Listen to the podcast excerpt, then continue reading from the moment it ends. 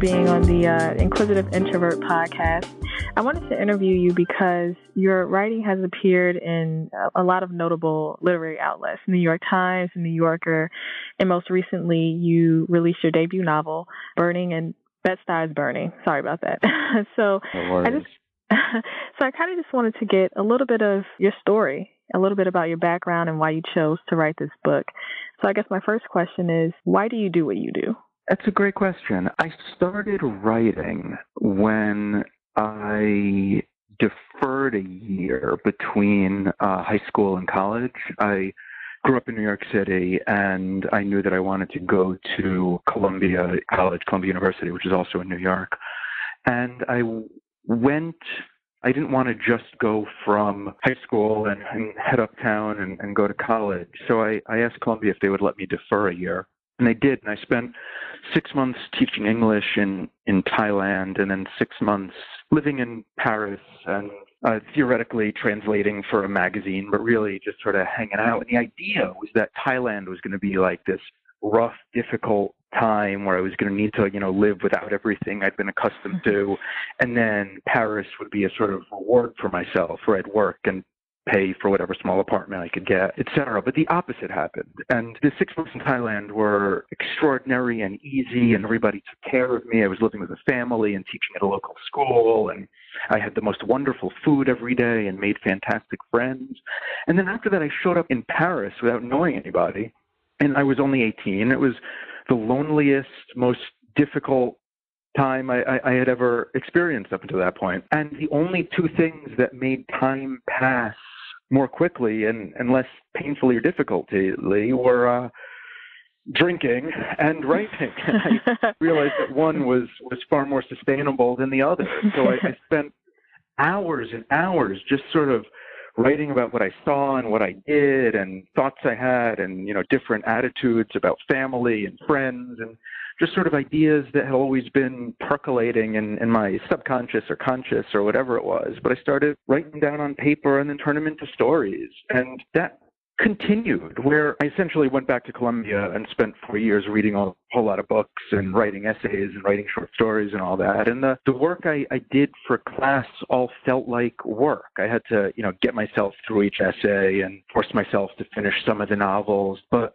all the the fiction writing I did was just pleasure. It, was an outlet and enjoyable for me. So the, the prospects of potentially making a career doing it was something that I I couldn't avoid. So I, I graduated from Columbia. I tried to write a novel. I, I tutored to, to pay the bills, and I wrote a terrible novel, but it was good enough to get me into the uh, Johns Hopkins MFA program, where I was lucky enough not only to study with Alice McDermott, who is a, a wonderful writer, but a, a true genius teacher, but also I was lucky enough to get a stipend there. So all I needed to do was teach a couple classes at Johns Hopkins and write. And it was when I turned myself into the the type of writer who saw writing not as a thing to do instead of drinking, a job where you do it every day. And I made myself sit down for a certain number of hours and write a certain number of words. Um, and then when I came back to New York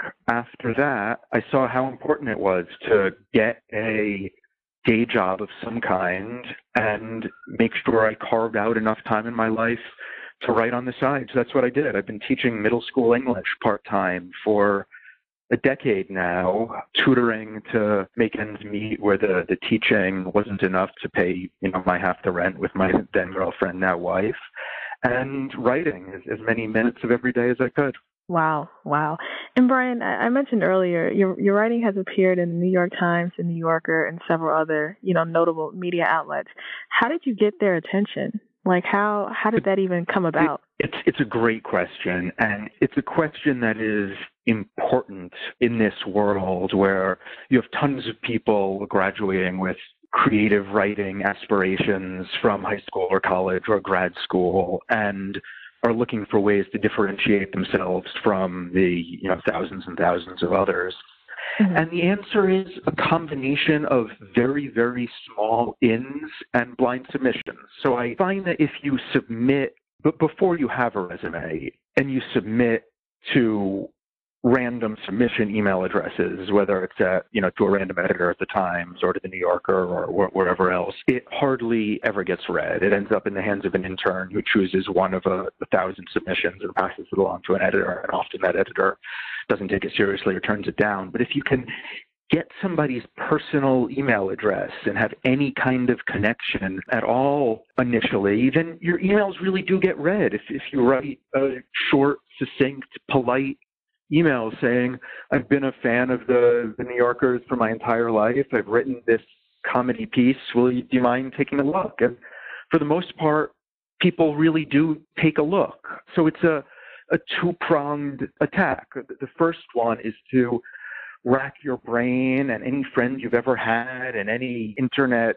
group or Facebook something or Twitter or anything to try to find any kind of somewhat more personal connection with an editor at any of these places, whether it's the New York Times, the New Yorker, or you know more local blogs or newspapers or magazines or whatever it is. And mm-hmm. you know, in my case, it was that um, my wife's friend's sister was uh, interning with somebody who knew the a New Yorker editor, and I begged for the email address. I sent a blind email. Uh, she said, "No, this this isn't. Uh, you know, I liked it, but I don't I don't think it's a good fit. But try me with the next one." And after I tried three or four times, the fifth time they said, "Sounds good. Let's you'll we'll, we'll publish it. And then once you have a couple clips or a, a, couple things on your resume that differentiate you from everybody else, then you can start submitting blind.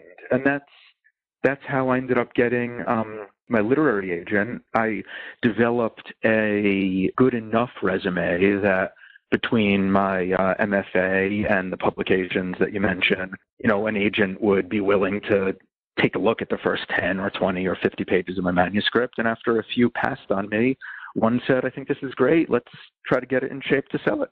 Wow. So persistence pays off. yeah. I, I mean, I, I, really do find the people who have made it in the arts, I, I live in New York City, and a lot of mm-hmm. my friends, you know, a, a, decade ago started out in the arts. And I, I found that the, the people who've made it need a an entry level threshold of talent and ability but there are tons of people with that modicum or, or least amount possible and still make it who don't make it. And, and there are a lot of people who are a lot more talented than I am who have had a lot of their work turned down. And it's because they didn't establish a life for themselves where they could continue to do their art, but not rely on their art for their economic well being. The friends of mine who have found a way to break through have been the ones who have the day job, who create a separate way to not worry about their art producing revenue and then take as many minutes otherwise just to keep on writing and writing and writing. And uh, that was certainly the case for me. Sure. Now, Brian, I, I want to move move on to your book. I love it. Um, I used to live in New York. I oh, lived in New York for so four much. years. Ah, yes, and it is just. Um, I didn't live in Brooklyn. I lived in uh, uptown Harlem, but I had an internship out in Brooklyn, so I spent a lot of time there. And as you know, as a native New Yorker, Brooklyn is a huge place, and it's uh, a variety of, of different cultures and languages, and just so much there.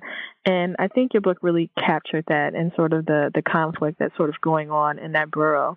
So I guess if for those who haven't read it yet and, and will read it after after this interview is if you could provide a brief synopsis of the book and what inspired you to write it.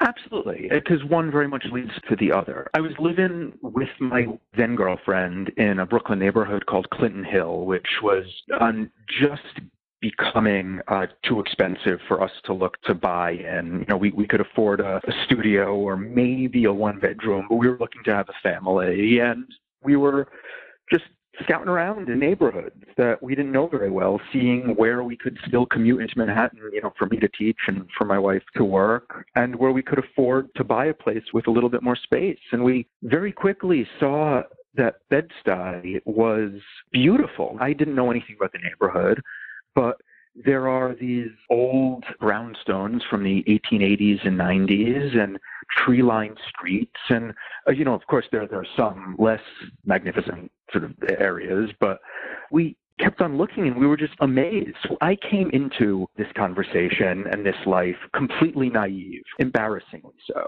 where I hmm. moved in and I'm like, oh, this is a pretty place to live. Let's do it. And my wife and I realized, you know, we weren't surprised that it was a, a black neighborhood, but we we moved in and then started to understand a lot of the repercussions of of our moving into the neighborhood. We were the first non-black family on the block in decades and decades, and we were noticing a rapid change. What if we moved in seven, eight years ago? We were still warned by you know, our friends, are you sure it's safe? You know, which is just racism. Like it's it's nothing nothing more than that. But people have heard their stories, and even police, when we would get out of the subway, would say, you know, are you sure you were in the right neighborhood? And I that coincided with my becoming real good friends with the other families in my block, especially after we had our first son. Families were in our house all the time. We were in their houses, and we got to know them less as anonymous neighbors and, and more as, as true neighbors and friends. And I started to be able to understand the world of Bed-Stuy a little bit better and the people whom my presence helped in some financial and superficial ways where, you know, if you own a house on uh, in, in this neighborhood now, because there's a lot more demand from people, from white people and, and other people coming from Manhattan. The first wave of gentrifiers tend to be more more affluent blacks, but the white wave follows, and it means that real estate values go up and more amenities arrive, and there's more money uh, for the school system and for the libraries. But on the other side of that, there are lifelong renters who are displaced because just as the home values rise, the uh, rents rise as well. People have spent their entire life in in these communities where their family have been for generations, where all their friends are, all of a sudden are forced out into, you know, Brownsville or East New York or Queens or the Bronx, which can be lovely neighborhoods, but it's not where they grew up. I just started to be more aware of the consequences that my arriving in the neighborhood and people like me arriving in the neighborhood wrought. About that same time also was before Police Commissioner Bratton took over. It was it was Police Commissioner Kelly then, who was a big proponent of stop, question, and frisk policies. And like the politics of all that are complicated, and, and people argue on both sides whether stop and frisk works to reduce violent crime and to get guns off the streets. But the lived experience of it was really horrible, where three days out of five, there were kids about the age of my eighth graders whom I taught on my way to school. I'd see them handcuffed and pushed against the subway grate on the way down to take the subway to go to Manhattan every day. And just like the kids were mortified and humiliated. The police seemed to be stoically doing their job, but they weren't enjoying it. And the commuters for whom this was theoretically done were just you know, impotent to, to help and we're it's just such an unpleasant way to, to live our lives. So I started thinking mm-hmm. about what would happen if tensions ratcheted up a little bit more, if if there was a police shooting of, of one of these kids or if things got out of hand. And this was before the the riots outside of St. Louis and in Baltimore and Cleveland, but it, it was just clear that there was something in the air. And I my, my novel takes place in one frantic, hectic, horrible day where a riot is sparked, ends up descending on the white gentrifying family's home for a lot of both logical and illogical reasons. And it goes from character to character from all their perspectives, from the white gentrifying man and his girlfriend, the uh, nanny who takes care of their kids, the local teenagers, neighbors, the police commissioner himself, et cetera, because I wanted to try to imagine this day through all of their experiences. I tried to, you know, let the novel be some kind of exercise in empathy as, as well as a thriller if possible, and try to imagine the way people would act in this situation. Like I said, right, it, it is a very colorful, compact, intense read, but it's a great read. And I recommend everyone go out there and buy Bed-Stuy is Burning.